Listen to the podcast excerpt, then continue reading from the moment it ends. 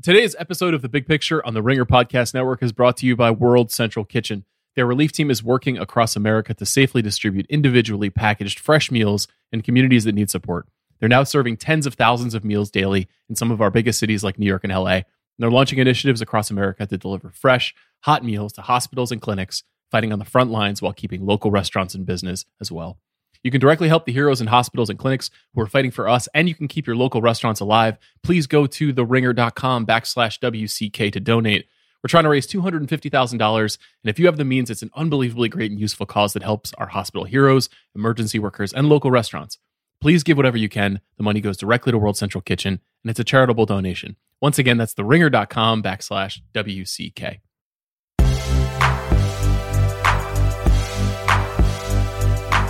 I'm Sean Fennessey. I'm Amanda Dobbins. And this is The Big Picture, a conversation show about the best movies released since quarantine. It's now been 58 days since we began sheltering in place. Imagine that, Amanda. Later in the show, I'm going to have an interview with stunt performer turned stunt coordinator turned badass action director Sam Hargrave, whose debut as a filmmaker, Extraction, might just be the most watched movie during quarantine. According to Netflix, it's projected to be seen by 90 million people.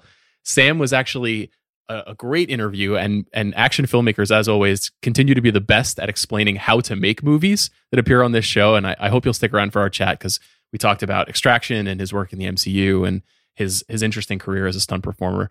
But first, Amanda, let's talk about how movies are are being released since COVID nineteen struck about two months ago. We can we can demarcate March 11th as the day you and I began working from home. Uh, a week after that, California's governor issued a statewide stay at home order. And so that's two months without going to the movies. We have been acclimating to a new lifestyle. We talk about it all the time on this show about what the future of movie going is, but this is a, a forced entry into the future. How are you feeling about being a part of the VOD revolution? It's not my favorite. I was just thinking, in some ways, I have adapted to this new life. Like you were talking about how it's been eight weeks and you knew the exact day that we were working from home. And I'll be honest, I've lost count. And that's just how I'm dealing with it. And your mileage may vary. Do whatever is good for you in order to get through this time. But I, I do find humans are somewhat adaptable. And there are some things about this new normal that are very normal to me. But what I expect from a movie has not adapted. And it's been really interesting to redefine what I am watching and figure out what I like watching at home. And the types of movies that have worked on me are, I think I would have liked them anyway, but I'm definitely putting an emphasis on different types of films than I was when we were going to the movie theater once or twice or three or four times a week. That's interesting. I hadn't considered if that's also the case for me. I, I try to be so omnivorous with my movie consumption. And I have noticed as I as I go through my my overwhelming spreadsheet. I've a lot of two star and two and a half star ratings. Not a, not a lot of four star ratings. Not a lot of one star ratings. Everything just kind of seems flat. And so even picking ten movies for this conversation was kind of challenging. You know, I would say that this isn't this isn't none of these movies are likely to be leading the Oscar conversation a few months from now, but there is a kind of a new version of movie consumption that happens where you you reset your expectations a little bit. So when you say like your your barometer has changed? Like how has it changed? I'm watching a lot of documentaries, which I enjoyed watching documentaries before. I just think our emphasis, and maybe this is a little bit about the emphasis a of the the movie industry and certainly theaters and how we put this podcast together and how people watch movies. We were focusing on scripted stuff, and I love scripted movies, and I I just have found documentaries easier to consume at home. I, I suppose not even because they're linear, though that often does help, but it's just about they're trying to communicate information to you and they're trying to communicate often personality to you. And I have been drawn to a lot of personality driven movies and media. And I suppose you could psychoanalyze that and say it's because I'm trying to fill my life with the people who aren't surrounding um, me in real life all of the time. And I guess that's true, but also like I'm kind of an introvert and this is just the content I like anyway. But I do find them just more digestible. I think they are less reliant on a really giant screen and visual aspects and less reliant on having that great theater surround sound. You can watch them both on an iPad and on your big screen TV um, with with equal effect. I don't know. I've been battling a lot for the the one big screen TV in my home. It's a real like ne- marital negotiation every night of will I get the big TV or will I get the iPad? And if I get the iPad, which is lovely, what I watch changes. That makes sense. And it really that explains in part the rise of Netflix. A huge part of Netflix's early growth in the movie side was through documentary and Lisa Nishimura and everything that she did in that part of the company is is really is is historic at this point and the way that they have kind of I think in in tandem with with what Bill did with 30 for 30 just changed the relationship that moviegoers and movie consumers had to docs. I mean, docs are just they're they're viewed almost equally now and and that was just not the case culturally 15 years ago. They were and and forget about 35 years ago when they were thought to be these like immensely boring, wooden, dull kind of vegetable style content. And now there I mean, our list is almost evenly split between mm-hmm. narrative movies and docs. Now, there are some reasons for that. Part of the reason for that is because a lot of the big ticket movies have been withheld from us. You know, they haven't gone to VOD. So we talked about Trolls World Tour last week. We talked about the way that the industry is changing. In some respects, it is. We've gotten some news since then that is probably notable to this. You know, not just the King of Staten Island and Scoob and Artemis Fowl coming to to to homes soon in May and June, but also uh, 5 Bloods is coming to Netflix on June 12th, which, you know, is probably the mo- most significant new Oscar movie of the year. And for some godforsaken reason, June 12th is uh, a pile up. We've been desperate for content on this podcast for weeks and weeks. And now they've decided to drop Artemis Fowl, of Five Bloods, and The King of Staten Island on the same day. God damn it. It's fine. We'll parcel it out like every other normal person does. you know, it's okay other people wait a week to see things and we they can wait a week to listen to this podcast. It'll still be relevant. Netflix better hope that it's relevant for more than a week by the way because they're releasing an oscar movie in june. And right. i think that's interesting. I'm really excited to see how it goes. Obviously circumstances both in the world and in the oscar and the oscar specifically are so uh, unique right now that i don't think any rules of past years apply. But historically summer movies tend to be forgotten by Oscar season.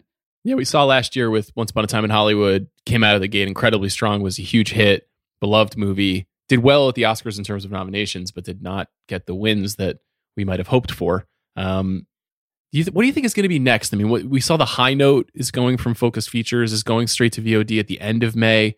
That seemed that one more than anything actually seemed to kind of signal where some of this conversation is going. Now, Focus is obviously owned by Universal and Comcast, so they've already indicated that that's part of their future strategy. But that was one where, you know, Dakota Johnson and Tracee Ellis Ross are in it.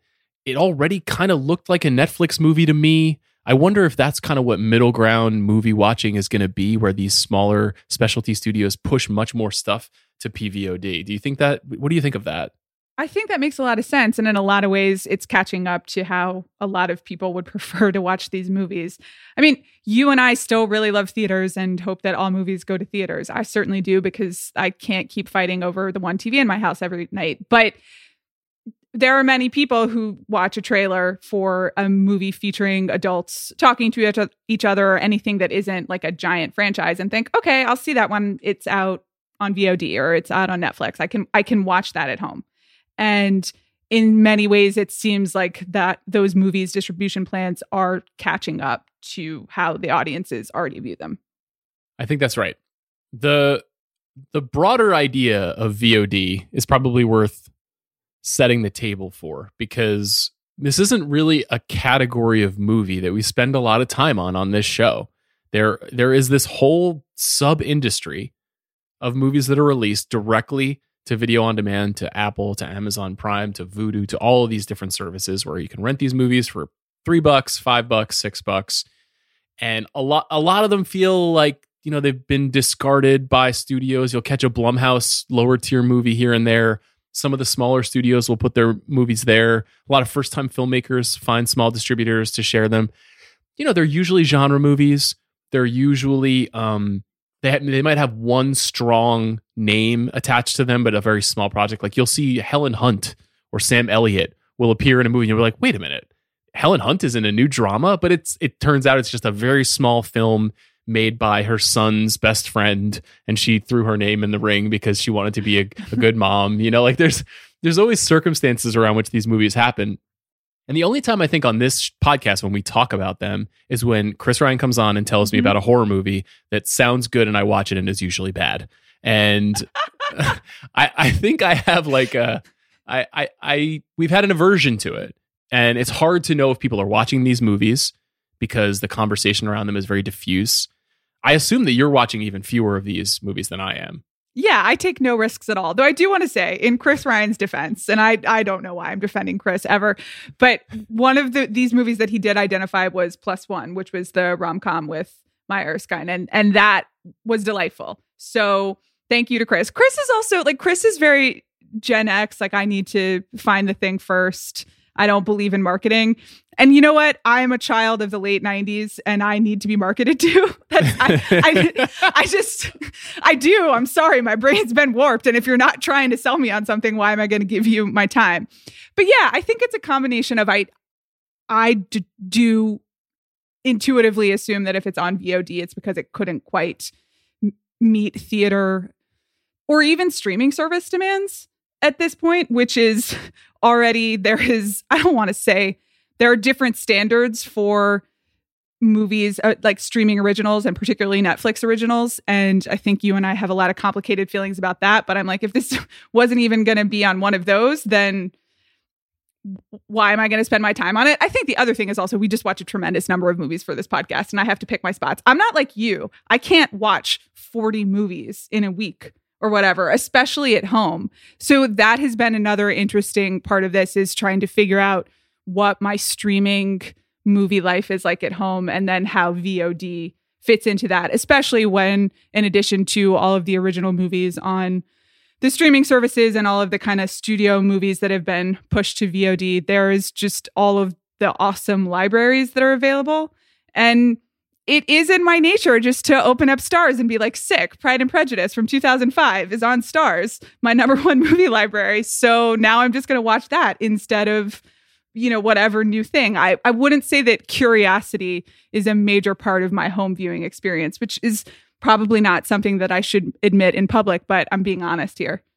Well, I mean, that will probably have to evolve over time. You know, mm-hmm. I, I think because of the way that things are changing, this has been an interesting experience to specifically try to catch up with as many of these VOD movies as possible for me because you're right, I do watch a ton of stuff, but so much of that stuff is also marketed to me and is clearly in the frame of what is the meaningful conversation around movies this week? Is it a Chris Nolan movie? Is it a Wes Anderson movie?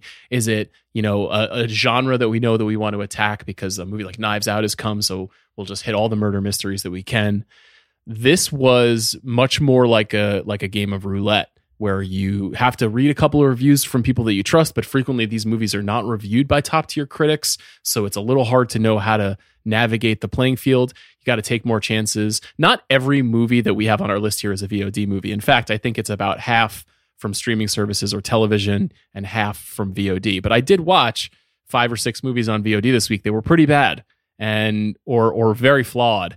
And I I wanted to give them an honest chance, but you can't help but get to that 57 or 68 minute mark in a movie that isn't working for you and just be like, God, what am I doing here? I mean, is this really how I'm spending my life? It's like getting to the end of this movie that I know I don't like.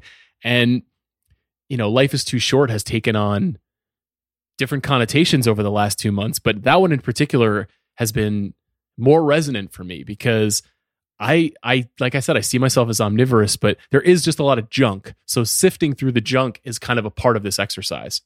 It does feel a little bit like film festivals and obviously film festivals that have not been able to hold their physical festivals this year have moved online, but there is a lot of stuff that you're just like, huh, I'll give it a try. And they say at film festivals, what you're supposed to do is that if you are not feeling it or you know this movie isn't going to be for you, you're supposed to leave. And you're supposed because you're supposed to see as many things. That's the point.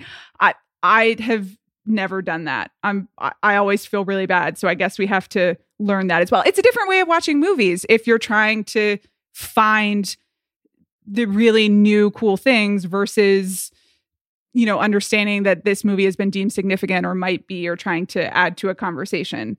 And I think it's um, it really just is like a different watching strategy than you or certainly I am used to. No, it's it's completely true and I think it's probably important to note for the sake of this conversation that most of the movies we're going to talk about here are are new to this conversation. They're things that we haven't had a chance to hit on. We have talked about uh, a a lot of movies that have come out during this period that we would recommend. We can talk about a couple of them right now. And also there have been a bunch that were released in that nether zone between you know February 28th and March 13th when you know movies like The Hunt and Invisible Man and Never Rarely Sometimes Always and Bacurau and uh, movies that we that are really good or at least interesting. Emma also comes to mind that we spent time on on this show, but that I think are not specifically what we're trying to do here, which is almost like get a sense of what the landscape is right now. Um, one also that I feel like probably could or should be on our list, but we've just devoted time to it twice already is Crip Camp on Netflix. Mm-hmm. So yes. maybe we'll just foreground the conversation by saying we're not going to hit on that movie on our list, but it is one of the better documentaries that we've seen thus far this year. I think you, you did see it at Sundance, right? I did, yeah. The first movie I saw at Sundance was very cute. Right, which is the story of um, the, the disabled persons movement in America and the way that it evolved out of this camp in the 1970s and how it became this, you know, extraordinary social story that most people I think just don't know. It's a it's a very kind of down the middle issues oriented documentary. It's not going to like blow your mind you know the way that it's organized, but it is uh it is a strong film. Um, what uh, were there any other movies that we that, that came out in this period that we're not going to hit on here that we should address before we dig into our list? We did talk about Bacurau uh, early on, and that's another one in that nether zone of was kind of in theaters, but I watched it on virtual screening. And that's also just my memory of trying to figure out how virtual screening works, which I've got it now two months in, but it was a lot of, you want to talk about like iPad disasters. Anyway, um, are, just absolutely remarkable. We're not, it's not on our list, but I, I think it counts and go see it if you haven't. Yeah, people should check that one out for sure. And that, that raises an interesting distinction, which is streaming, TV, VOD, virtual cinema, and PVOD. So, how do we explain this very quickly? PVOD, premium video on demand. That means you pay $19.99 for a limited period to watch Trolls World Tour. VOD, that means on day and date of release, you get an opportunity to rent a movie, like some of the films we'll talk about here for $4.99 or $6.99 on some of those services. TV, everybody knows what TV is.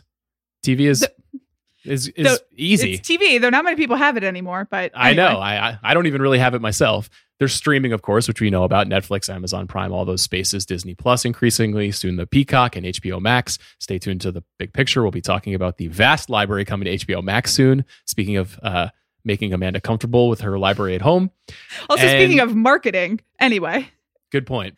We'll get into that when we get later into May. And then, of course, um, there's virtual cinema. Uh, I've had a bunch of people on Twitter ask me if we could do like a virtual cinema episode. The truth is, it's a little hard to do that because a lot of the movies that are being offered via virtual cinema are also being offered via VOD. So that means you could pay 12 bucks to support a local theater and watch a movie, or you could pay six bucks and rent it off of, uh, you know, a big tech company's platform.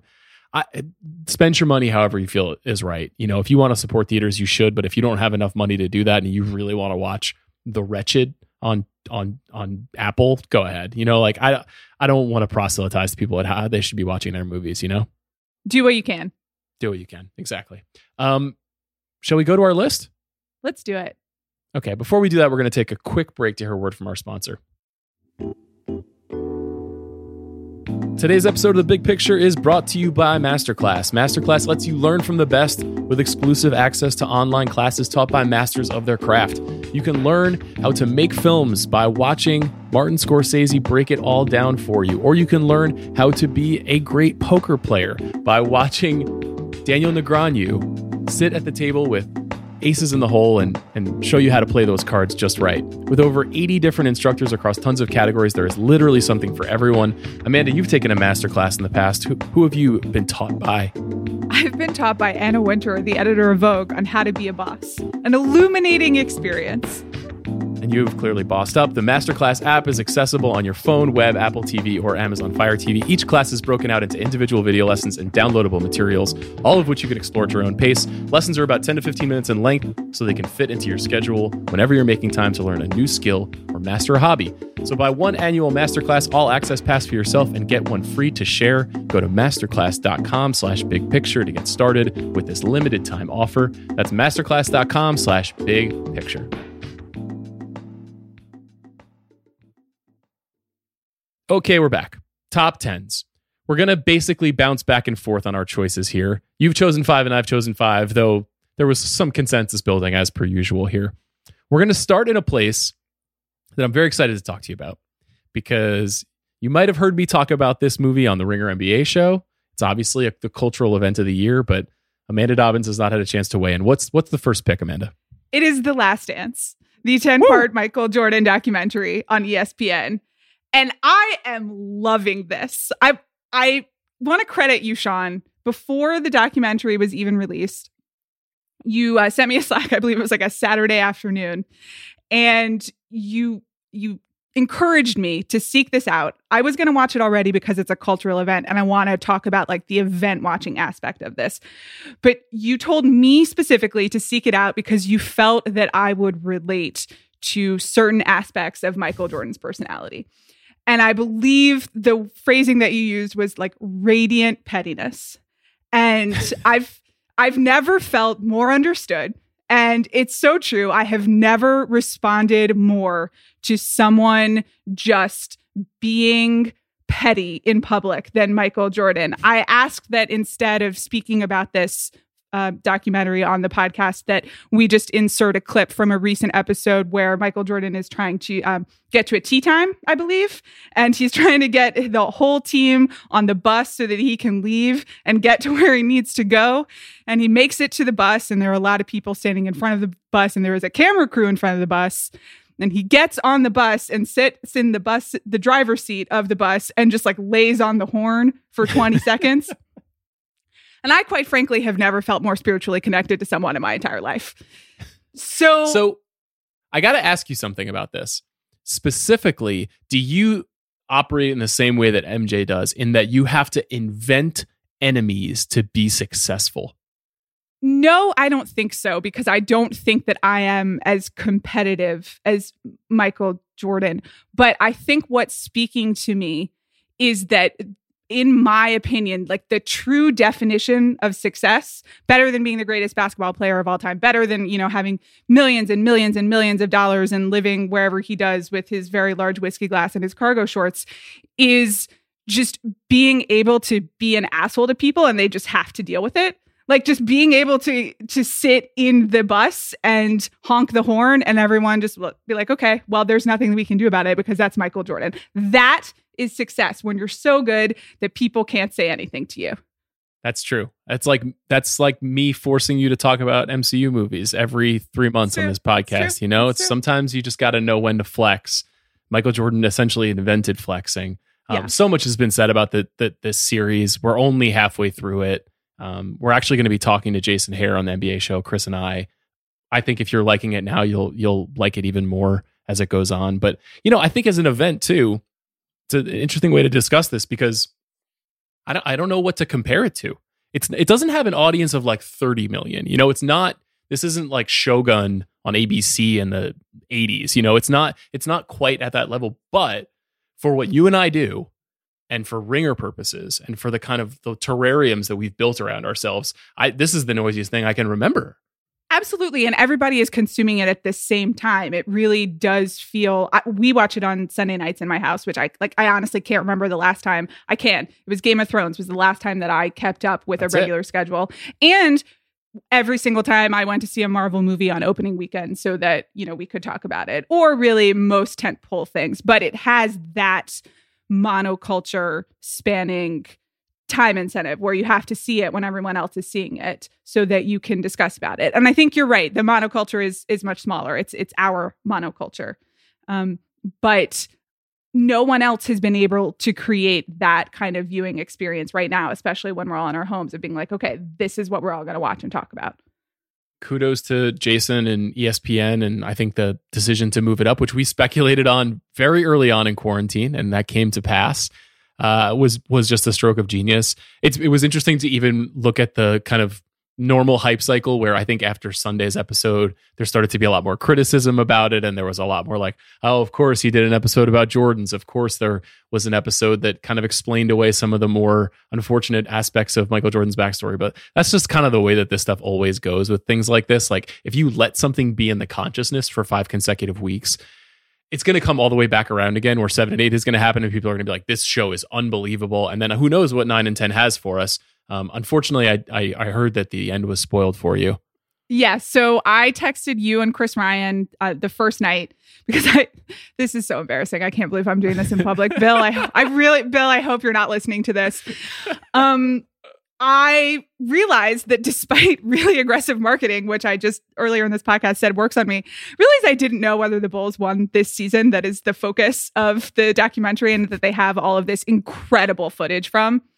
And I could have probably guessed, but I decided to go spoiler free. And so I told my husband, I told you, I told Chris, I told Bobby to just not mention the end of the of the documentary to me. Don't tell me whether the Bulls win, and I'm just gonna have a full spoiler free experience. And I gotta say, I lasted almost two weeks, I think because I I have trained myself. I can tune out display. I guess a note to any people who are trying to market to me. Like as soon as I saw bulls, it was like I wasn't even reading the words, but I forgot that it would apply to audio and video as well. So I just watched NBA Desktop one week, as one does, and of course they mentioned the six championships. I was just like, damn it. So it did get spoiled for me, but congratulations to the Chicago Bulls on their six championships. okay. That's that's that's a great way to transition out of The Last Dance into number nine, which is an interesting discussion point here. I'm going to recommend a movie called Spaceship Earth to people that is directed by the documentarian Matt Wolf. I saw it at Sundance. It's available on VOD and virtual cinema uh, this Friday, May 8th, if you're looking to check that out. And it's a fascinating movie about something, a sort of a group of people who began operating in a kind of commune like fashion that are led by this godhead figure with a lot of big ideas in the in the 70s and eventually evolved into um, an organization that would build and occupy a biodome in the 1980s in an effort to see if they could test what life would be like in the event of a nuclear holocaust or if we had to move to space or you know it was essentially like a an ecological and social experiment to see how people can interact and whether they can live off the land, as it were, the land that they designed for themselves. Now, there are some flaws with this film. Um, this film is very, I would say, credulous and generous to the participants, and a, a slightly different approach to this movie w- might have been a bit more critical of some of the figures. Some have even, at the time, people were, were also describing this organization as cult like. But the reason to watch it is twofold. One, foot the footage is is extraordinary. I mean the uh, the the exploration of what these people did specifically in the back half of the film when they actually go into the biosphere is really fascinating. And two, I mean, could there be a more appropriate quarantine movie than a movie about people purposefully quarantining for fear of long-term destruction? It's just it's incredible timing. And this movie we should also mention was moved up so that audiences could watch it at home. Certainly a purposeful move there with with some insight about COVID nineteen. Amanda, I know that you maybe didn't respond to it as positively as I did. I think everything you said is true in terms of timing, and you want to talk about marketing. It is a perfect for this moment, and it does have a tremendous amount of footage and and access. And what I realized watching it, and I think what I slacked you 20 minutes in was I just I can't stand these spaceship Earth hippies. they're, just, they're just not my kind of hippies. And it's it is a great quarantine movie and very revealing in a way is that an essential part of a quarantine movie and also a quarantine is that you need to be able to spend time with people. You, they have to be your type of hang. And if not, if you don't want to spend two hours with these people, then you you don't really enjoy the movie and like what are you supposed to do for 2 years and i just i found it a hard time hanging out with these people which in a way they got a reaction out of me i have a lot of thoughts about their uh their experiment I honestly I thought using the natural sun was cheating. I noticed you didn't respond to that text. But anyway, it is very engaging. I just have found myself gravitating towards documentaries with people who I want to spend time with, with with maybe the notable exception of the next uh, film on this list, if I can segue in. Go ahead. Well, I don't know. I, I did want to spend time with them. I would watch 10 hours of this. I have chosen Natalie Wood, What Remains Behind, which is a redundant title, just FYI. and it, and and in many ways that is a summary for what's going on here. so I I had the same thought. I'm glad you pointed that out. so this is an HBO documentary that was uh, released this week, um, directed by Laurent Bouzereau, um, but made with the not just the cooperation, but the direct involvement of Natalie Wood's family. And, you know, Natalie Wood was a, one of the great stars of classic Hollywood, and she died very early at the age of 43 in a um, now famous incident off the coast of Catalina. Uh, it was this was in 1981, and the circumstances of her death have become just one of the biggest Hollywood mysteries like tabloid fodder source of speculation and rumor like many podcasts and books and dr phil's appearances you name it. And so i think this documentary is a response to that in a lot of ways and it is an attempt on the part of the family to reclaim their mother and and wife and and friend and to present something other than what has been covered quite salaciously in the media for almost 40 years and i it's a very understandable impulse it also means that like hagiography is not even the word for what's going on here. It is it is it is not objective. And I don't even think they're trying to be objective because the family is so involved and one of her daughters, um, Natasha Gregson Wagner, really acts um, both as a narrator and at many points an interviewer, which is interesting. So we'll get to that in a second. I do think if you're interested in classic Hollywood, you're interested in Hollywood, there is like a gra- lot of great footage from parties and a lot of home videos and everyone is like extremely beautiful and because the family is involved every like Mia Farrow and Robert Redford and Elliott Gould everyone shows up in the documentary and it paints a um very very simplified but nice portrait of Natalie Wood the other purpose of the documentary seems to me to really be to engage with much of the speculation about the circumstances of Natalie Wood's death that has happened over the years, and specifically the speculation around Robert Wagner. The case was reopened in 2011, and Robert Wagner was named as a person of interest in 2018. And the documentary just goes head in on that and actually has Natasha Gregson Wagner, who is Wagner's stepdaughter, but she calls him Daddy Wagner throughout the course of the documentary all I could hear was like Daddy Warbucks. Anyway, and she walks him through the night and walks him through all the charges and asks him to give his version of what's going on. Again, it is not an objective interview, it is a daughter and a father figure talking through it. But given the amount of speculation and I just couldn't believe I was watching this. It was fascinating that their decision to do this and their decision to go through it and to engage with it so directly after he talks about the case being reopened. They go through all the tabloid coverage and show like Dr. Phil clips. They're really offering their version of events. And you don't see that very often. I agree. I mean, the the re- you actually reached out to me, well, you hadn't gotten to the meat of the sort of Natasha Gregson Wagner, Robert Wagner conversation that kind of the film kind of culminates in after they start, you know, deep diving deeper into uh, the circumstances of Wood's death. This movie uh, is firmly in the camp of not a great film, but absolutely riveting.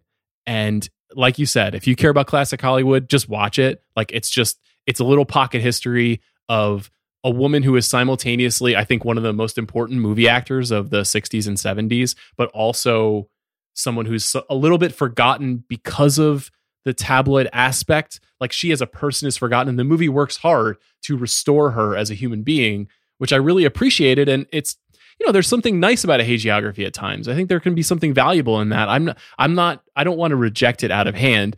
Where the movie gets just wild is when it becomes like a it's almost like a courtroom drama. I mean it's almost like a, a soft it's like a, it's not a cross examination though. It's it's interrogating your own witness to get as many positive things to support the case out as possible.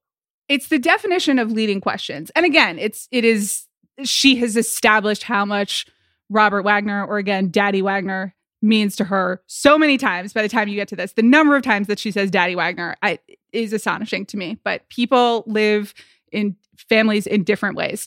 So you know, you understand their intent and you know that it is really subjective, but it is just astonishing. I just could I couldn't believe I was watching it. And that's my favorite type of documentary that I cannot believe that someone agreed to put this on tape.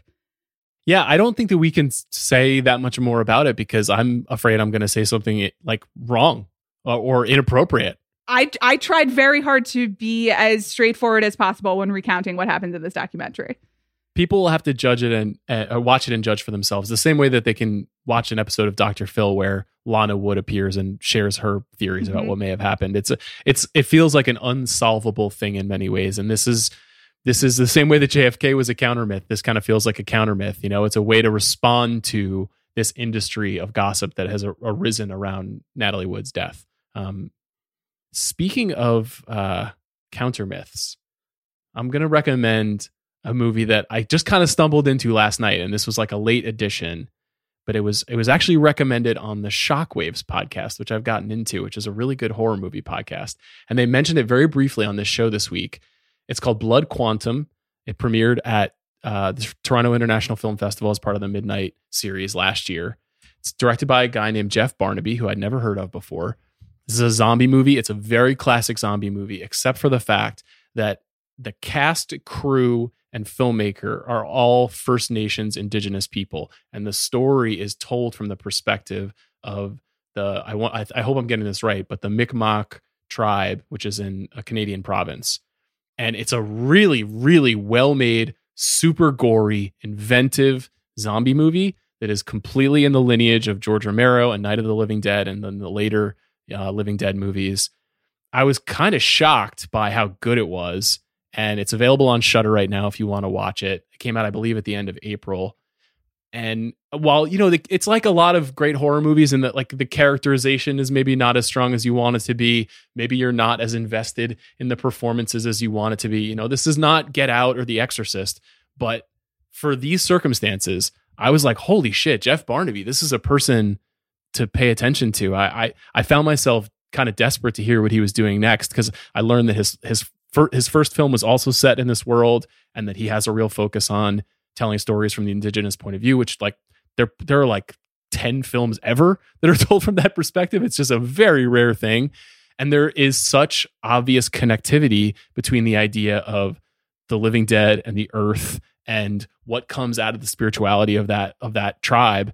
And I, I, was I was just really really impressed. So for horror fans, if you're looking for a good zombie movie that also has a little bit more depth than your usual bullshit VOD horror movie, I would highly recommend Blood Quantum. Um, what's what's next, Amanda? The next is The Half of It, which is a Netflix movie. It is uh, written and directed by Alice Wu. And I have to be honest, I have watched a lot of mediocre to not good Netflix rom coms and teen vid- movies in the past, I mean, weeks and months and years, to be quite honest. And this is a teen comedy that I thought worked and does that to all the boys I've loved before thing where it raises itself above the genre and um, is is competent and thoughtful and lovely. It is it's essentially like a queer Cyrano de, Ber- de Bergerac, where it's the premise is a, a young woman named Ellie Chu, who's played by Leah Lewis, who I think is just like fantastic. And she is very nerdy. Uh, nerdy is unfair. She's very literary. Um, and she is hired by the school jock to write uh, love letters to like the the it girl in the high school, um, who the jock is in love with, and who Ellie, the main character, also happens to be in love with. And like a lovely, mostly like text relationship ensues. They are very sophisticated teenagers. I have to be honest. Just a lot of talk about Wim Wenders and abstract art and all sorts of high minded references. I was impressed with it. And I the characters all have the right chemistry, and I just and it ultimately it ends up being about friendship as as much as it is about romance. I just found it a very sweet teen movie, and it's nice when these Netflix movies are made with this level of care. Yeah, I thought it was an interesting counterpoint to another movie that didn't make our list that we've mentioned a couple of times in Tigertail, which is Alan Yang's movie. And I think there's a relationship to that movie and another movie that we'll talk about a little bit later. But the in the same way that there are not a lot of Jeff Barnaby filmmakers, there are not a lot of Alice Wu filmmakers or Alan Yang filmmakers. And that's the other thing that I think is the big benefit to the Netflix experience. You know, the same thing with To All the Boys I Loved Before is based on Jenny Han's YA novel. Like it is it feels like this kind of performative virtue signaling thing, but it, it is literally an opportunity for people who otherwise don't get to make movies for Hollywood, getting a chance to tell their stories. And it's been like 15 years since Alice Wu made a movie. So it's pretty cool. Let's go to number five, a movie that we have yet to discuss on, on this podcast that uh, certainly struck a chord with me and that I would I would vociferously recommend. Um, you may you may take some issue with that, Amanda. Uh, the movie is called Bad Education. Uh, it is also a film that premiered on HBO at the end of April. It's directed by Cory Finley, who, if you are a longtime listener of the show, you might have heard Cory on when we talked about his first film, Thoroughbreds. Cory is a playwright, and that he did not write Bad Education. He did write and direct Thoroughbreds. I thought Thoroughbreds was one of the, like the secretly most impressive directorial debuts I'd seen in a while. He's got a ton of style. Bad Education is based on a real life story, based on a New York Magazine article about a corrupt. Um, I don't want to give away too much. I would corrupt hierarchy in a public school system on Long Island, not far from where I grew up and it stars Hugh Jackman and Allison Janney and Ray Romano and a surprisingly deep bench of character actors and actresses. And it's somewhere between deep melodrama and arched satire tonally. I think it kind of toggles back and forth between both of those things. And I think that you could make the case that that's what holds it back or that's what makes it special. Um, I, for me, it really worked. It is an extraordinary avocation of the relationship that parents have to public schools on Long Island. That it, there is a cult of commitment to excelling in schools, in public schools in particular, which I think is kind of a meaningful distinction here because there's a kind of arms race mentality. My brother-in-law and sister-in-law are both public school teachers. My both of my mother's siblings were both public school teachers on Long Island. Um, to my my father's sister was a public school teacher on Long Island. My father's uh, brother-in-law is a, a, a union president of the teachers union in New York State. I mean, like this this world runs really deep in my family, and so I'm probably not the most objective uh, viewer of a movie like this. But I thought, in addition to it, just like clicking my brain in a big way, it's also I just really like Hugh Jackman, and I like Hugh Jackman when he's just kind of going for it. And I like him as Logan and Wolverine, and that stuff is great. But it's it's much more amusing to me when he's doing stage actor Hugh Jackman, and this is stage actor Hugh Jackman. He's hamming, and it, worked for me. What what did you think of Bad Education?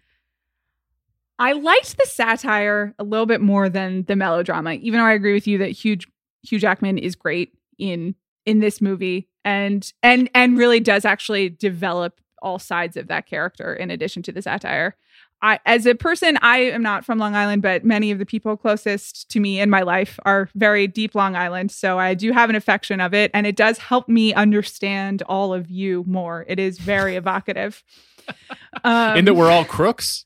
I just it it just it gives a real it does give a real sense of place. Um, you know, my main thing I don't want to spoil too much, but this in, does involve a, a teenage high school journalist and I just wanted more of the high school journalist. Frankly, that's that is my main review of of this this film. Give me more of the high school journalist.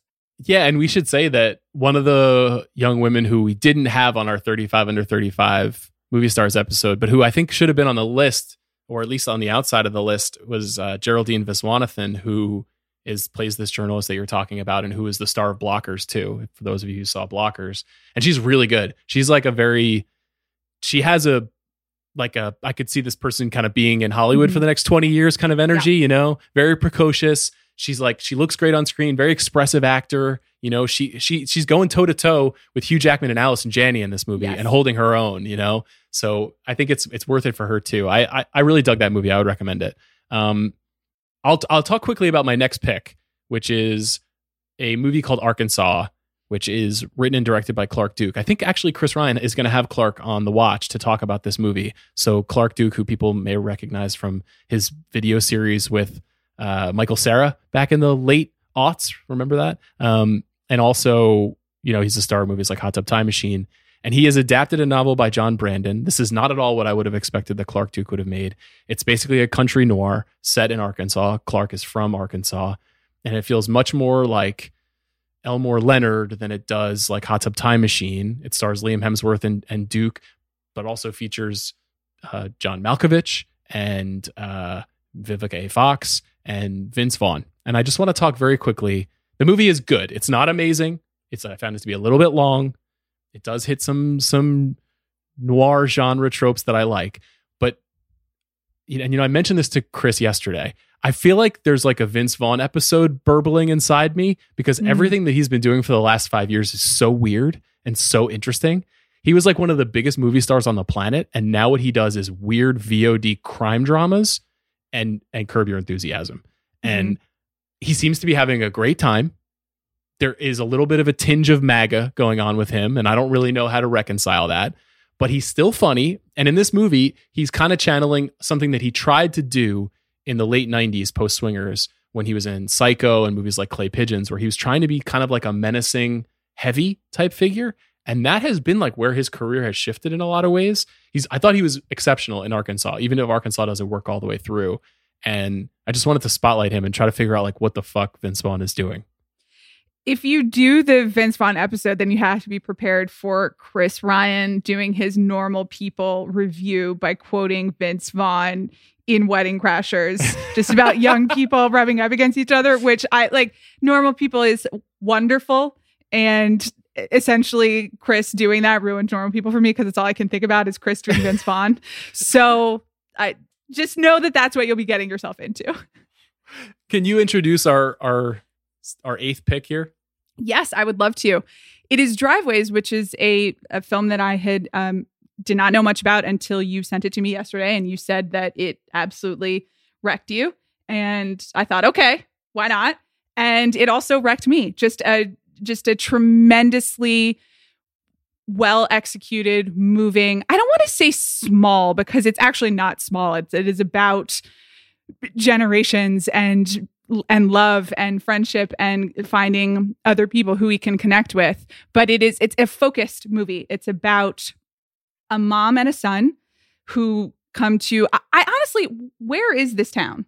I think it's upstate New York. okay. Who come into a town in upstate new york they are there to clean out the home of um, the woman who's played by Hong Chau's uh, sister who has recently died. And they're cleaning out the house and in the process of doing that make friends with the uh, next door neighbor who is a vet played by brian dennehy and that's it. That that's the story. And it's it's one of those great examples of knowing exactly what you want to do and knowing exactly how much to take on and nailing it. And the the casting is perfect. The i think the writing is wonderful. You can you know all about these characters. It is both sentimental and never treacly. I just it was so lovely Yeah, I loved it too. Uh, Andrew Ahn, who had a movie at Sundance a few years ago called Spa Night, uh, directed this, and it was uh, it, it's just one of those things that it, it came down the pike before Brian Dennehy passed away, and the film was getting set for release. And then when he died uh, a few weeks ago, it's just serendipitous is not the right word for something like this, but to watch the movie in the context of knowing that he's no longer with us, I think is incredible. Just I think it's just generally a fascinating movie about kind of loss and coping with the people that you were or were not close to and what you lost in them and the way that they ran their lives and getting a little bit of insight into how their lives were and what you were missing out on. Um, there's just like a knockout final six minutes of this movie that is a bit of a showcase for Brian Dennehy. And then also, I, I feel like we should say something about the little kid who uh, is it is it Lucas Jaye? Is that his name? I think that sounds right. He was amazing. I mean, what what an incredible performance from this little kid who is only sharing screen time with Hong Chau, who's a great actress who you know people may know from um, Downsizing or Inherent Vice or Forever, Alan Yang's TV series, uh, and Dennehy, who's like an 80 year old screen legend and theater legend. And this kid is fucking incredible. Like he's so good and understated and not cloying mm-hmm. and not falling into a lot of the traps that I think a kid in a role like this could have. I just, I was really, I was just really impressed by this movie. And I'm sure that this is the kind of movie that um, works better on you in this circumstance. It really just like mm-hmm. kind of made me feel better, uh, even if it's not necessarily uplifting. I was just, it just, it felt very decent to me, which not necessarily all of these movies are going to be able to do. Uh, that that movie is going to be available on VOD on Friday, May 8th. And I think it's also available in some virtual cinemas. So if you want to support a movie theater, you can hunt it out there. Number two is Extraction. I won't say too much about Extraction, but I do want to kind of correct the record. Here's what happened. You and I did a podcast. We talked about mm-hmm. Extraction. Mm-hmm. We talked about it as a second screen experience. I talked about how there were a couple of cool set pieces, and then we moved on. We might have been even a little bit dismissive of the movie. Like to correct the record. I think I said this movie works, and I shared my experience of it working, which is that my husband and I traded places and he was just yelling, yes, at the TV screen for two hours. And we watched the whole thing. And I was like, oh, this movie is going to work. It might not be like my number one type of movie, but right. this movie works. I don't want to impugn you in any way. I'm mostly re- reflecting on myself, which is to say that I watched it a second time. I watched it a yeah. second time in in part because it, it, there was this revelation that it's an incredibly well watched movie, which is not that shocking when you think about the circumstances. Um, but also because I just wanted to get a second look at the the oner sequence, the 13 minute sequence, and then the final sequence on the bridge, which is just a crazy shootout. And I liked the movie a lot more the second time, and I was really impressed by it. And then I talked to Sam Hargrave, which you'll hear in a little bit, and I was like, "Oh, this guy's really smart. His story is really cool. The thought and the work that went into this movie is is actually it's not your typical tossed off Netflix kind of feeling thing. And so I appreciate it a lot more. So I'm sure a lot of people have already seen this movie already, but if they haven't and they like action movies, you should watch it. It works. And there is, we can spend hours and hours podcasting and talking about all the different elements of movies, but sometimes it's just, you know, and you see it like a movie is working or a movie isn't working. And you can just tell this movie is working. 100%. So speaking of working, I was happy to see your last and final pick. Um, wh- wh- where are we going now? We are going back to Beastie Boys Story, which is a movie that I loved and a movie that meant a lot to me. And I wanted to put it on this list, number one, just because I liked watching it. And it was like the most fun that I've had. And that is because I'm of an age where the where Beastie Boys were like the coolest thing that existed. And I think I learned what cool was and also um, what mischief was from from Beastie Boys uh, and have always idolized them. But you want to talk about people you want to hang out with. There is no one that I want to hang out with more in the world, really, than Ad Rock, but I, I will take all of them. And this is a movie that was conceived for that purpose. It was always meant, I think, to be on streaming, and it does have it's that performance within a movie atmosphere, and it is about spending time with them and them telling you what they want you to know about themselves. And in addition to watching a lot of celebrity documentaries, because I'm interested in celebrity, I have been watching a lot of documentaries where the subject in question is really involved and is shaping the narrative. And that's, you know, par for the course in this day and age. And, and I find it really interesting because you can learn a lot about someone from what they choose to tell you and how they choose to tell it.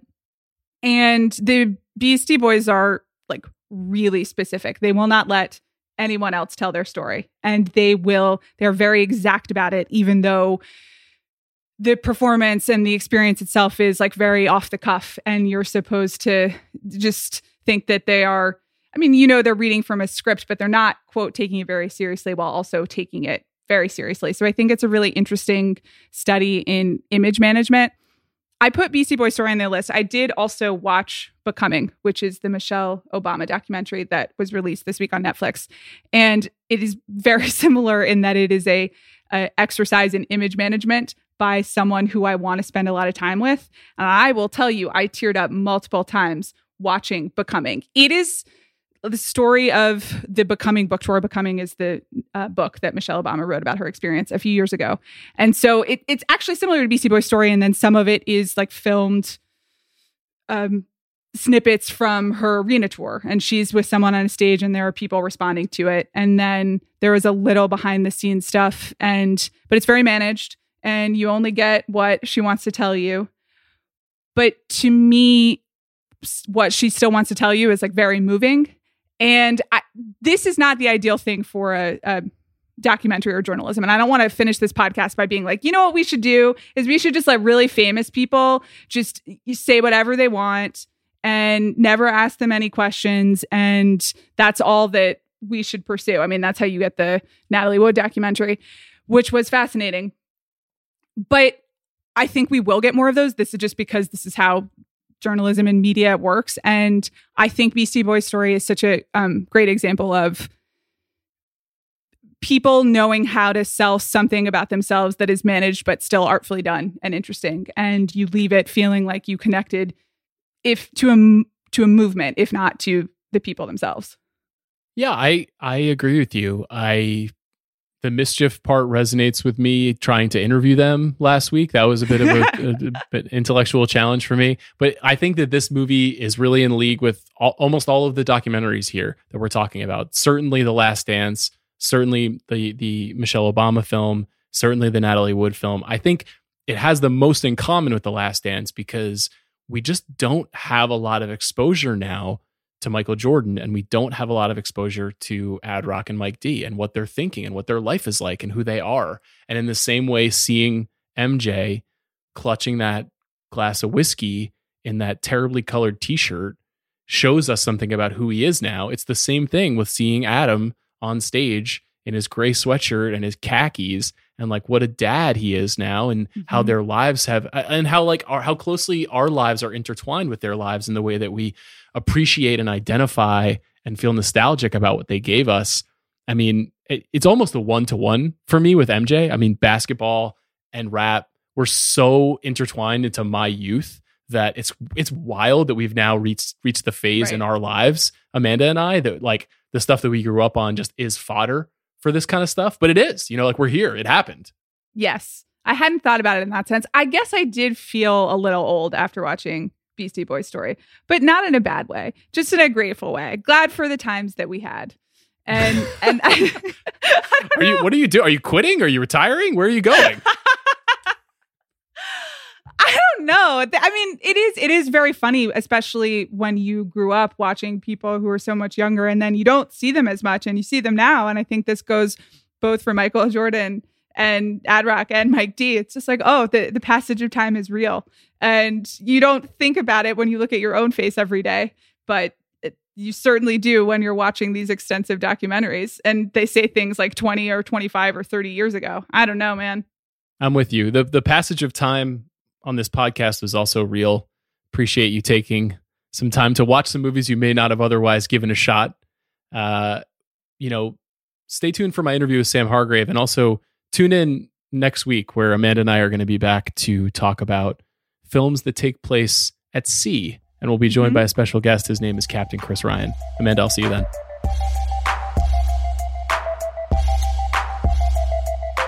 Sam, I'm I'm always interested to talk to stunt performers turned filmmakers. I've talked to Chad Stahelski, I've talked to David Leitch. You know, I'm fascinated in the work that you guys do. I always like to hear a little bit about how you got interested in movies and then got into the movie business. So I was hoping you could sort of talk through how you got to this place before you were making a, a giant action film for Netflix. Happy to discuss that. Um, I I started my kind of love for movies back in North Carolina, where I grew up. I was raised, um, you know, the middle of three kids, the older sister, younger brother, and we all loved westerns. We all loved um, TV and movies that would my my granddad had cable, and he would record these things on VHS tapes, and he would ship them, and you'd wait for the weekly shipment of VHS tapes that came. because um, you know we're out where we lived in the country didn't get a whole lot of uh, you know, there's no cable, like three channels, and so that was for the news. But then we'd we'd wait on these VHS tapes, and it was like the greatest joy of our little lives. And then what we saw, we would then try to emulate. Like we would we'd go out, um, and if we saw a western where there was a shootout, and then you know a guy falls off a building, we'd climb up to the loft of the hay barn and you know, my brother would be on the bottom and he'd get his little finger gun and go bang, and down I would fall into a pile of hay. And then we even, I mean, there's even somewhere out there, I think my mom has them. There are recordings of little movies that we made. I think I was probably 10 or 11 years old. My brother would have been seven or eight of little westerns that we would shoot ourselves as little, you know, stories that we would shoot. And they're hilarious, you know, when you watch them now. So I think when you when I look back, it all makes sense, if you know what I mean. But I, at the time, had no idea. We were just doing, we were just copying what we saw on TV and movies. But you know, that kind of stuck with me, led me into martial arts because I, I loved watching. It was, I think it was Hercules, uh, the legendary journeys, and Xena Warrior Princess that you know we would watch and loved it. And so that they did some martial arts and then got into martial arts at the local taekwondo studio and through that was introduced to hong kong cinema and then it just you know forget about it. Once jackie chan was on the menu there was nothing else for me at that time and that was what i just consumed voraciously. I just oh just couldn't get enough jackie chan. And um, that led me to film school and which ultimately led me out to you know los angeles because of my friend Thayer Harris being part of these short films that we would do, and he he looked at me one day and said, "You know, you're pretty good at falling down on your head. there's there's there's a career path that will actually pay you for that. You know, and those people are called stunt performers. You should try that." And I I, I did, and you know, the now here we are, many many years later. Was your aspiration always to be a filmmaker or just somebody who got to be a part of making movies? My aspirations were always to be a filmmaker. That was what I wanted to do. I, I went, you know, I, I wanted to be like Jackie Chan. I wanted to make movies no matter what the process. It was and and to not just I mean, I've done many jobs in the filmmaking business. I mean, I've done you know, I've been a grip, I've been an electrician, I've I've you know held boom poles on low budget projects. Like I've done a lot of the work. I've been an editor for you know different TV things. So I've done different jobs, but ultimately my goal has always been to tell stories, to create these stories and you know and it seems like action is in my DNA for some reason I can't get away from it not that I want to but it always comes back to action and that's always been something I've wanted to do is tell stories that have action and entertain people with with performances. I've you know yes, making movies and being part of that process in a creative way has always been an aspiration of mine. You're a young guy who has gone to film school, but presumably doesn't have a lot of contacts in Hollywood, and you moved to LA from North Carolina. And how do you get work? How do you get jobs? it's different for everybody. For me, it was it's hilarious. My first two jobs or ways to make money were were teaching martial arts to kids after school in, in the valley. I was in North Hollywood, so I'd go to these after school programs and I would teach kids, you know, taekwondo and, and whatever else. And then also on the weekends, I would do Spider-Man birthday parties. I would. Uh, I, I, had a Halloween costume that looked decent. It wasn't great. It wasn't anything from the movies or anything, but I I put it on and I'd, I'd go to these you know kids' birthday parties and I would make balloon animals and I would you know play games with them. I'd, I'd flip off of trees and I would just entertain them for an hour and get some money and, and go about my go to the next party. So you know, I did whatever I could to to you know pay the bills and you know, but always kind of constantly um, trying to meet people who are in the business, learn about stunts, and just make contacts, make connections. And then it was through you know those connections that I got my first union job as a stunt performer, and then that, the stunt career took off and led me you know down that path for many many years. But I was always doing that with the eye to collect skills and collect experiences that I would later you know put into making my own films. What was your first sort of big break? Not your first job necessarily, but the first time you were on like a set where it felt like, you know, this is a, a film that a lot of people are going to see and I'm a part of making this thing. I got called to be one of the many stunt performers. I think some days there were over a hundred on Pirates of the Caribbean 2. And it was then where, you know, you're on set with hundreds of other stunt performers, legends in the business. Some guys had been around for 30 years, some guys like me were just starting. And it was a way to really put your face out there because part of it is pe- people knowing who you are, knowing your name, and then associating that name with a certain set of skills or a certain work ethic.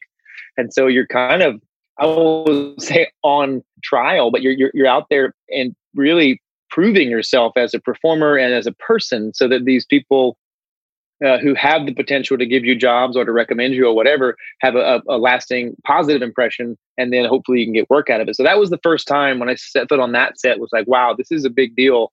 I need to kind of like you know be on my best behavior and and just show them what i be me and show them what i have and what i can offer. And i was fortunate enough to get to do some some cool stunts and people saw it and then after that you know the phone phone started ringing in earnest how does a stunt performer go from being a person who's one of hundreds of stunt performers to someone who is d- doing doubling or who has like a, a star that they work with frequently? Like, how do you make that transition? Transitioning from just being a, a stunt performer in a, uh, an indie stunt performer, they call them nondescript, to a stunt double can happen many ways. For me, it was a specific skill set matched with being an average six foot white guy. You know, I was very fortunate to be really it, it's funny in this in this case mediocrity is, is helpful because i look I, average looks average build kind of average everything. So that fits because you can go up or down. So you can fit you know people who are a little taller than you a little shorter than you a little like larger a little smaller. And it allowed me to double a lot of different people and I never attached to one specific actor necessarily. Like I, I was very fortunate to work for Marvel uh, more than once and double Captain America on numerous films. But it wasn't, you know, I and Chris Evans and I have a great relationship. It just wasn't one of those things where he's like, "That's my guy," and I go with him on every movie. Like he's done a lot of movies without me. It's just more that I'm attached to that kind of Captain America character. But you know, some people like you got the some of the greats like Bobby Holland Hanton, who's uh, you know uh, Chris Hemsworth's stunt double and they have been great friends since the you know Avengers movies, and they do everything. They do all their shows together. You know, Renae Moneymaker, she she's like Jennifer Lawrence's stunt double. Like she does all her movies. So some people land with an actor, and that's just their their you know their gravy train. Some people um, like I tried to be uh, super diverse, work with a lot of different people, and mostly being a double. I think comes down to right height, right weight, right skills, and just you know and a part of it is being very lucky. You got to be prepared like chance favors the well prepared it's not about you know just dumb luck but it does help to be in the right place at the right time and to be of a certain you know look and skill set. I assume that's where you met uh, the russos working on the marvel movies which who are the producers and, and writers of extraction. I mean how do you make a as a stunt performer and I, you know if you're i don't know if you were running teams on marvel movies or what you were doing but how do you put yourself in a position to kind of go from working on second unit, doing stunts, to getting a gig like this? Yeah, I first met Joe and Anthony Russo on the set of um, uh, Marvel's Captain America: uh, The Winter Soldier, and I was I was just a stunt double on that show. And I mean, I helped the fight team design some of the fights for Captain America, but you know, worked with a really cool stunt team. And I think it was really just the fact that I think that they saw through that it was I was there to do more than just stunts. I was there to do. I mean, my attitude has always been do whatever it takes for the film to get the best product. So I would, you know, move pads when they needed to be moved. If if somebody needed something, I would do that. I mean, I, I wasn't just there to be like, hey, if you need me to flip over that thing, I'll be in my trailer. I was always on set, even when I'm not needed there. I'd show up and stand behind the monitors. Look, look at how are the how are they shooting you know, trying not to be annoyingly obtrusive, like not just breathing down their neck, but it close enough where I could watch and absorb and learn. Because for me, it was always a learning process. Like I'm not there having no, I don't know all of it. I'm not there like, oh, I'm, I'm the man, uh, you know, watch me work. It's like, how can I become better even in my job? Watch what the other stunt doubles do. What can I, what can I learn from the stunt team? What can I learn from, you know, the grips, of camera guys? What, what kind of gear are they using? Cause I'm look, I'm using these experiences not to necessarily be just the best stunt performer, but the best filmmaker. So I'm like, what lens? I would ask when I turn around to the camera guy who's shooting me in between takes, like, "Hey, what lens are we on?" And he'd be like, "Oh, you know, I'm shooting on a whatever a 50," and I'd be like, "Okay, cool." And I and I knew what that meant. Having been to film school, I knew that like a 50, you know, is a tighter lens than say like a, a 35. And they would we'd have these interesting conversations, and I, you know, maybe I'd ask the Russos like, "Why for this specific instance? Why are you choosing to use that? It feels very tight." And they would go, "Oh, well, I want the kinetic energy of this." And like, okay, file that away. And you know, a lot of it comes down to personal preference, but I was always in there, always asking questions, always ready to do whatever. So I think they noticed that. And then on um, Captain America Civil War, they called me personally. Joe called me. I'll always remember the phone call, but asked me if I wanted to be the stunt coordinator on um, Captain America Civil War. And that was, you know, huge for me to be go from the stunt double to stunt coordinating. I coordinated before, like I just finished doing, you know, three Hunger Games movies, a hundred million dollar plus movies. So I, I knew stunt coordinating, but this to me was a whole nother level. There was the you know the pressure and expectation of a Marvel movie, and you got you know Civil War. You got so many characters, and you know there's a lot of eyes on you. So this was kind of the the big stick, and a lot of fight action, a lot of stuff that I considered my specialty. So it was a very big opportunity for me, a very big test, a lot of pressure. The Russos were great. They kind of took me under their wing and were very helpful. And um, you know, I I made the transition with them from stunt double to stunt coordinator, and then it was again just you know slowly putting in your time and you know hard work and, and always kind of being there learning. Is then in Infinity War they gave me some additional second unit days because I think it was Alexander Whitten, amazing, one of the best second unit directors out there. He was doing that show as the, main second unit, but there was so much footage for Infinity War to be shot that they're like, hey, go out and do, you know, take a camera and a, and a crew and go out and get us some of the stuff. And so I did. They were great to give me credit for second unit on that. And so they, I think they were watching and kind of seeing how I would respond.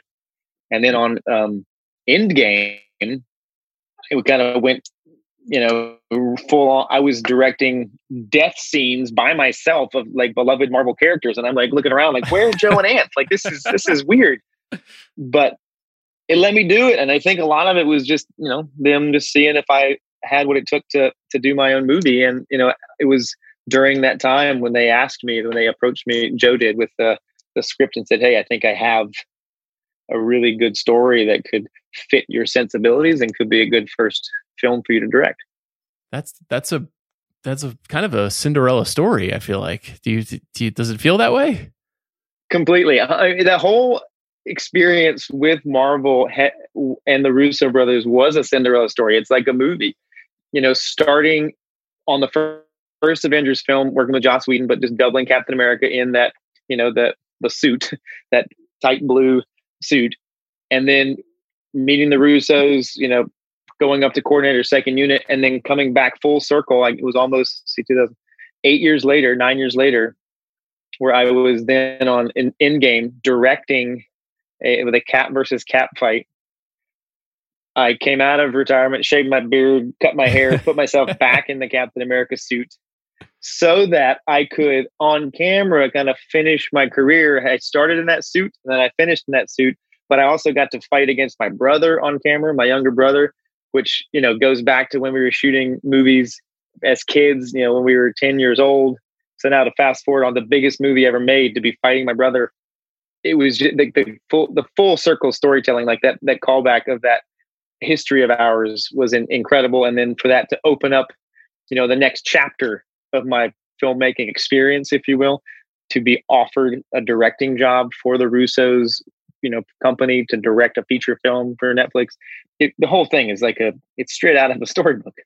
That is amazing. So let, let's talk about extraction. Did you have to, even though Joe knew what you could do when he gave you the script, did you have to give him a kind of a vision for what you wanted the movie to be like? Did you have reference points? How did you talk about the movie you wanted to make?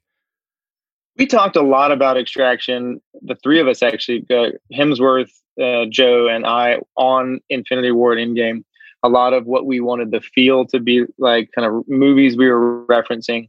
You know, like some like Bullitt or Ronin or you know the, those older movies that kind of the Steve McQueen um, style, cool of a guy that doesn't say much and has a limited backstory, but has just this I don't know charisma that Hemsworth possesses and but having like a nitty gritty in there you know feeling to the movie so i did i'd pull images and i would share them with joe and we'd talk about locations and they sent me actually to scout. It was in between shooting infinity war and endgame which we shot back to back. So while everyone was on hiatus they had 10 days in between the movies to do whatever i was shipped off to india and bangladesh to uh, location scout and you know take a bunch of photos and see the space just see if it felt doable see if it had the right feel and immediately upon arrival not only was it extremely hot and i was sweating bullets but it was you couldn't look in any direction and not see something that was you know just visually stimulating. It was it was a really vibrant place and somewhere that was like wow this this on camera this place is gonna really br- have a you know a new kind of visceral palpable feeling that you don't get in a lot of, of movies because you know it just has a very unique feeling that part of the world and so um, yeah i was sharing photos of places i saw we were getting all kinds of ideas for action set pieces and you know it was a very great groundwork the script was a great blueprint but we were always kind of trying to tweak things based on what we saw and try to just make the best movie and, and joe was very collaborative in that process was there anything once you were sitting in the director's chair that was surprising to you? Because you've done so many jobs on a set, but for the first time, were you like, oh, I didn't realize I had to do X? Yes. I didn't realize as a director how many freaking questions you get asked and have to appropriately answer in a 24 hour period. It was absolutely insane. And it made you kind of think back and go, wow, I, I you know, sometimes when I was very insistent with you know a director of like i need my answers now now flipping that on its head you know be like mm, i understand now much better what they were going through and how much they had on their plates you're like a, a specialized switchboard operator you've got so you're plugged into so many different departments so and you have to you know you'll be in the middle of a dramatic scene you'll cut it's like all right we're gonna we're gonna you know turn around we got that coverage great now we're gonna turn around now, on this side, you just finished talking to your DP, you're telling your actor, we're to make these changes. Great. You're in this creative moment. And as soon as like that's up, you turn to go back to the monitors, boom, three people are waiting there. Special effects wanting to know, hey, like how many holes do you want on the red car and which side, what placement do you want? How far apart? How big do you want this thing to look? And you're like, what scene is that? And you're like, oh, it's scene 73. We're shooting it on the bridge. You're like, great. When are we shooting that? It's like, oh, it's three weeks from now. Great. And you have to unplug from the scene you're in and plug into that. And you're like, okay, I want this many, and then I'm there. And, you know, uh, you know what? Make the car green. And they're like, okay, great. And they run off. And whatever you say there, they're going to go do that. So you have to like be sure that you have thought this through and prepared and you, you know your story inside and out because yeah you could say you could say hey i want it to be green and make it four holes and then you get there and now the car is green and there's four holes and if that's not what you wanted like that's what you got so you, you got to just be in constant communication with every department. And it was it was really an exercise in, I guess, mental discipline, being able to filter the questions and kind of set up a you know a hierarchy of like, all right, I I can't you know can't do this right now. Do I have time? Can I get back to you when I have either a, a more fully fleshed out answer or when I'm not in the middle of the scene. It was just a balance of because you want to help. I, I want to answer everyone's question right away.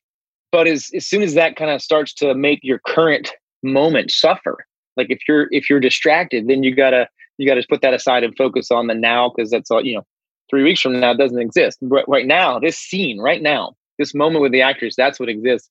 So it was a great exercise in in you know mental discipline and balance and reminder to be in the moment, but also how much preparation it takes to be a film director. I'm curious about the preparation that goes into. I mean, there are two just absolutely incredible set pieces in this movie. The, the sort of the extraction itself and that 13 minute stretch that we that comes in the first half of the movie, and then you know the sort of the finale of the movie on the bridge. I know this is mm-hmm. based mm-hmm. on a graphic novel, but how? I mean, how much of that has to be designed before you guys start making the film? And is that a big part of your responsibility as well to say here's how we're going to draw this execution definitely is uh, that definitely is a huge part of the job of the director is you have to have the vision. Everyone's looking to you and saying what do you want this to look like? What do you want to happen here? Now there's times this is, you know it's the reason i was hired as a second unit director or as a stunt coordinator.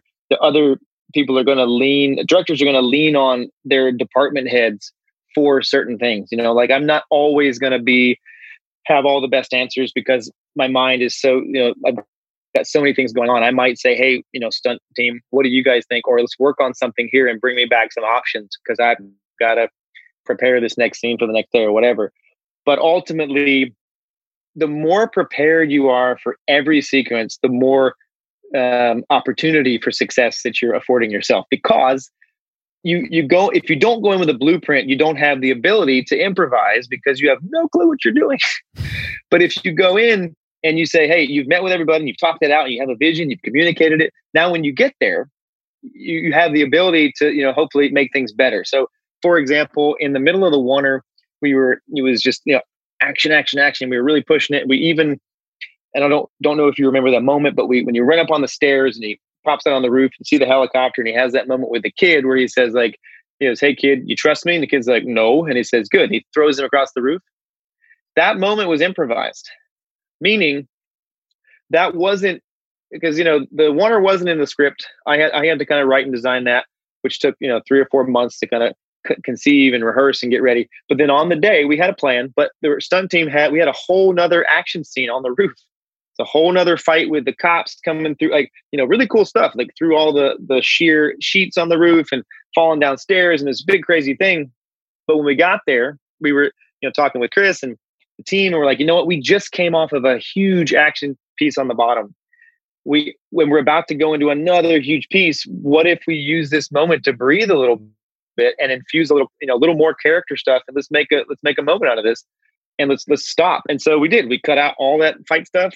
We said, we hey Chris, like, what do you you know here? What's this moment? What what feels right? And it's like, oh, but we're talking about trust. Like, you know, you get Joe on the phone. Hey, what's a good line for this? You know, so we just start, start talking about it, and we improv improv a very meaningful moment in that oner, but not improv in like you're just making it up. You're so prepared that you have, and you know your story and characters so well that you have the ability to to improve upon the plan. That's what I kind of call improv in that in that scenario. And so it, yeah, sequences like the oner and the the bridge sequence without an amazing amount, an extensive amount of planning and preparation are absolutely recipes for disaster. I, I love the the oner in particular. I'm sure you've heard that a lot since since the movie came mm-hmm. out. But I mean, I feel like people have kind of grabbed onto that sequence the way that they grabbed onto, you know, sequences from the raid where they're just like this kind of instantly entered the Hall of Fame of action sequences. And I right. was, it was interesting. Like I checked out on your Instagram that you showed uh, the behind the scenes, the making of that specific moment that you were talking about, where you know there's sort of the the double is you know the performers doing the leap and throwing the kid and all that that goes into it. I was I kind of wanted to ask you about how you feel about showing how that stuff works because not every filmmaker feels comfortable showing people how they do the things that they do. But I like as somebody who loves this shit, I was so interested to see you really kind of pulling the curtain back on that stuff. Yeah, above all and and before anything else, I'm a fan of movies and the process of making movies. I love behind the scenes stuff.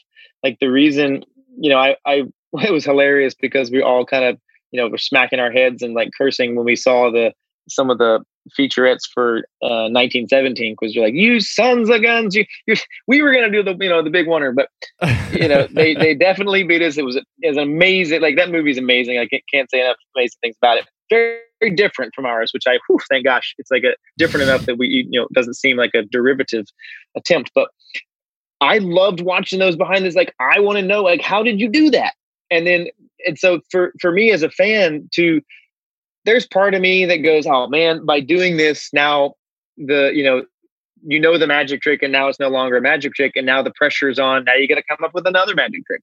But that's also part of the fun, and part of I think what is great about movies is if you know if nobody, if the first Steadicam was invented and then nobody shared it, cinema would not be moving forward. Like if nobody, if nobody you know taught somebody else how they do certain techniques or or revealed it you're just being in a way just being selfish and you're saying i have no more good ideas. I'm going to hold on to this one so hard because it's the all i got and you can't have it. I'm i don't i don't want to be that way. I want to be like hey look you know uh, this is what we did. If you got if, if there's people out there want to go do that and do it better great. That ins- would inspire me then to have to step up my game the next time and I, this kind of friendly i don't know i say rivalry but inspiration amongst you know filmmakers i think is healthy. Because it you know there's so many times that i look at things that chad and dave have done and i go those mother i gotta step up my game. And so and and you know then you see how they do it or they tell you and you're like oh that's clever. Why well, and that inspires you to try something and then hopefully you know people that see this can be inspired to do something even better because it's not for me it's not about holding on to having the oh, the best action sequence ever. Hopefully somebody else makes a better action sequence because then it just keeps making cinema better and keeps driving the art forward and to, to innovations and to like new things. And I, I think that's part of why it's happening eh, because we have this desire to to learn and uncover like how did how did how did they do this trick? And now that the social media is out there and people can see these things i think it's kind of cool i remember gosh if i had had access to that kind of stuff when i was you know um you know in film school or growing up like there was no youtube there was no like it, you know instagram it was just you had to research stuff and look go to the library and and find you know old footage or film or, or VHS and you know there's a, there's a beauty in that too having to dig and really search for something where it's not right at your fingertips but there's also this kind of amazing immediacy with uh, media and technology now that I hope drives our um, our art form forward very quickly and to just more and more beautiful artists creating amazing cinema. Yeah, I wanted to ask you sort of related to that about um, fight design and and what goes into that. And you said that that's sort of your background specifically. And I I, I noticed that there was a clip of Hemsworth kind of doing some choreography with with someone on, on on your Instagram too. I mean, what can you just talk about that process and how you do that and how you keep those things new and creative? Do you have to have an like an encyclopedic memory of every fight sequence in movie history to feel like you're doing something new in that context? That that's a great question, uh, a great topic that could you could do podcast after podcast on this, in my opinion. But I think the important thing to keep things fresh is just to be aware of you know the different amazing masterpieces that have come before you because you don't want to be derivative or steal but also you can only punch and kick in so many ways i think the difference then becomes who's doing it why what's the reason they're doing it and then how do you capture it with the camera so nothing we did fight choreography wise, in my opinion, I mean, as much I love the fight team, Michael Laird, Daniel Stevens, like Travis Gomez, all these guys, amazing. But and not not downing what we did in any way. It's just it's not overly complicated or revolutionary necessarily. It's just we we stuck with which I you know asked them to do, which stick with the character and how we're going to portray his fighting style true to who he is and true to the story. Not just trying to come up with some cool crazy thing because we can. Like what's what's true to the character true to the story? What can chris hemsworth perform well and make you know make him look good? And then how are we going to capture that in a unique way? For me action needs to and fight stuff specifically needs to be about story and about character and then also have the have sort of a musical rhythm that oftentimes is dictated by editing and sometimes destroyed by editing, in my opinion. Um, so in a oner, you don't have that editing opportunity because it's all on camera. So it's really important to find what is the rhythm. When do the pauses come in? Because it is like a piece of music. You're building in your rests and your surges and your ups and your downs, and and I think that I think I've learned, or or you know, in no way am I even at the you know top level in my opinion of fight designers. I just i try to i try to keep up with the guys like chad stahelski dave leitch and their teams. And you know I, have been on their teams and i've tried to keep up with their expectations but i i'm always i feel like i'm always trying to keep up which is a cool feeling because it always you know you've always got somewhere to go. So I, i'll never feel like i've arrived at any kind of you know level of um, achievement in that regard but the, what keeps me going is the I don't know, this the musicality and rhythm and the, the, the feeling you get when you watch it. That's kind of how I know like gonna take. Yes, you want to get the moves right, But sometimes there's this great rhythm to the feeling of the fight when the move isn't perfect, but it just it just has a great feeling, you know. And so you pick a take that wasn't perfect, but it had the right feeling, and then it's all about a feeling, like because it's it's really it's funny. It's all full circle. It's chasing that feeling that I had when I would watch Jackie Chan do a fight scene, or the feeling I have when I watch a you know a, a John Wick fight scene or something from the Raid.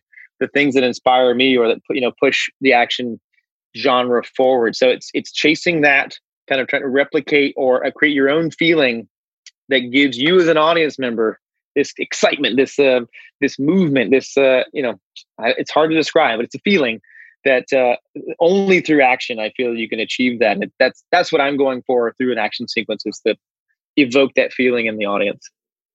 Oh, I feel like you you announced yourself, I feel like, to Leitch and Stahelski as competition with this in, in a lot of ways. Um, I'm curious, like, what it's been like. Just a couple more questions for you. What it's been like to um, have so many people see this movie. I don't know if you knew it was going to be a Netflix movie when you guys were making it, if if that had been confirmed yet. But obviously, not just given the circumstances of the world, but the way that Netflix reaches so many people, like it's pretty crazy for a directorial debut to be seen by this many people. Like, have you been? What do you make of that experience? This is overwhelming. Uh, it's like a, you know, it's it's kind of crazy happening now because the it's I can turn it on and off literally if I don't turn on my phone or open my computer. I I'm I'm out here on my property in California and I you know the birds don't care, trees haven't changed. Like it's all just it's all the same. But see, so it, in a way, it's interesting. So it's it can control the overwhelming nature of it, but what's amazing about it is is the platform that we did know we were making the film for um, when we because when Netflix you know signed on to to put up the money and to produce the movie, we were all extremely excited because Netflix, you know, everybody always saying like streaming is the future. Well, the future's here. Streaming is now, and that's how most people are consuming their media. Even when before the, the craziness that we're you know wrapped up in right now, the majority of people are consuming their media on devices like their phones, computers, or home TV, home theaters. So it was it was less about all oh, this is the future. Like this is right now. So we were all very excited to participate in something that was current and something that had the potential to to immediately upon release reach a worldwide audience in their homes.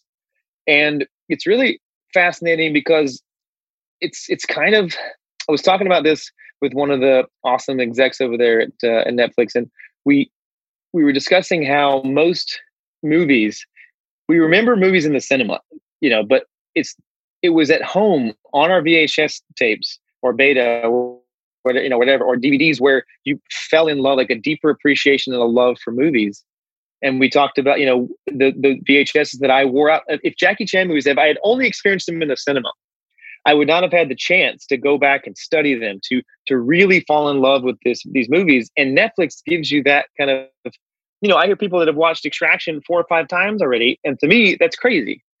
But it's amazing in that if you like something, whatever that may be, whatever you know genre or movie, you have the ability to just watch it again and study it and break it down and become a student of film immediately. And that was something that struck me as a very, you know, significant um, uh, kind of property of this of this really you know medium releasing a movie and and uh, in that way. But could could we have seen it being this popular? Not not you know for me not in a million years. I hoped. I mean, I knew it would be kind of polarizing. Some people were going to love it. Some people were going to hate it, just because of the nature of action. And we kind of we were were no we didn't pull any punches. Like we went for it.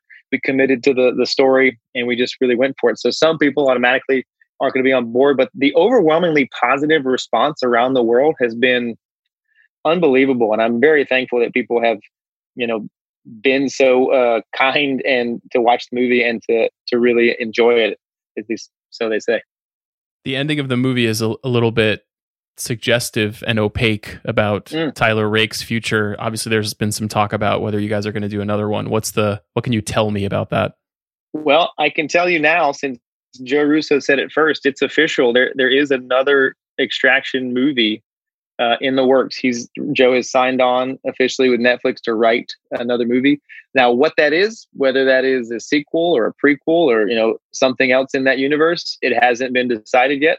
And that was kind of the you know the intention of that ending, the ambiguous ending was to to leave room. Well, one to represent you know hope for the kid. However you look at it, whether you however you interpret that last shot, it represents to everyone. I think like hope was the idea. Is it hope of of something? Now, some people hoping for uh, you know another movie, and and you know where that goes then is what's exciting. We're you know it's we've been talking about it. There's a lot of um, different stories that have been pitched and, and things, ideas that have been, you know, shared. So we're going to spend the next couple of months narrowing those down, finding the best, you know, version of that story, whatever it is, whatever direction it goes, and then trying to to do something that would be worthy of, uh, you know, the title.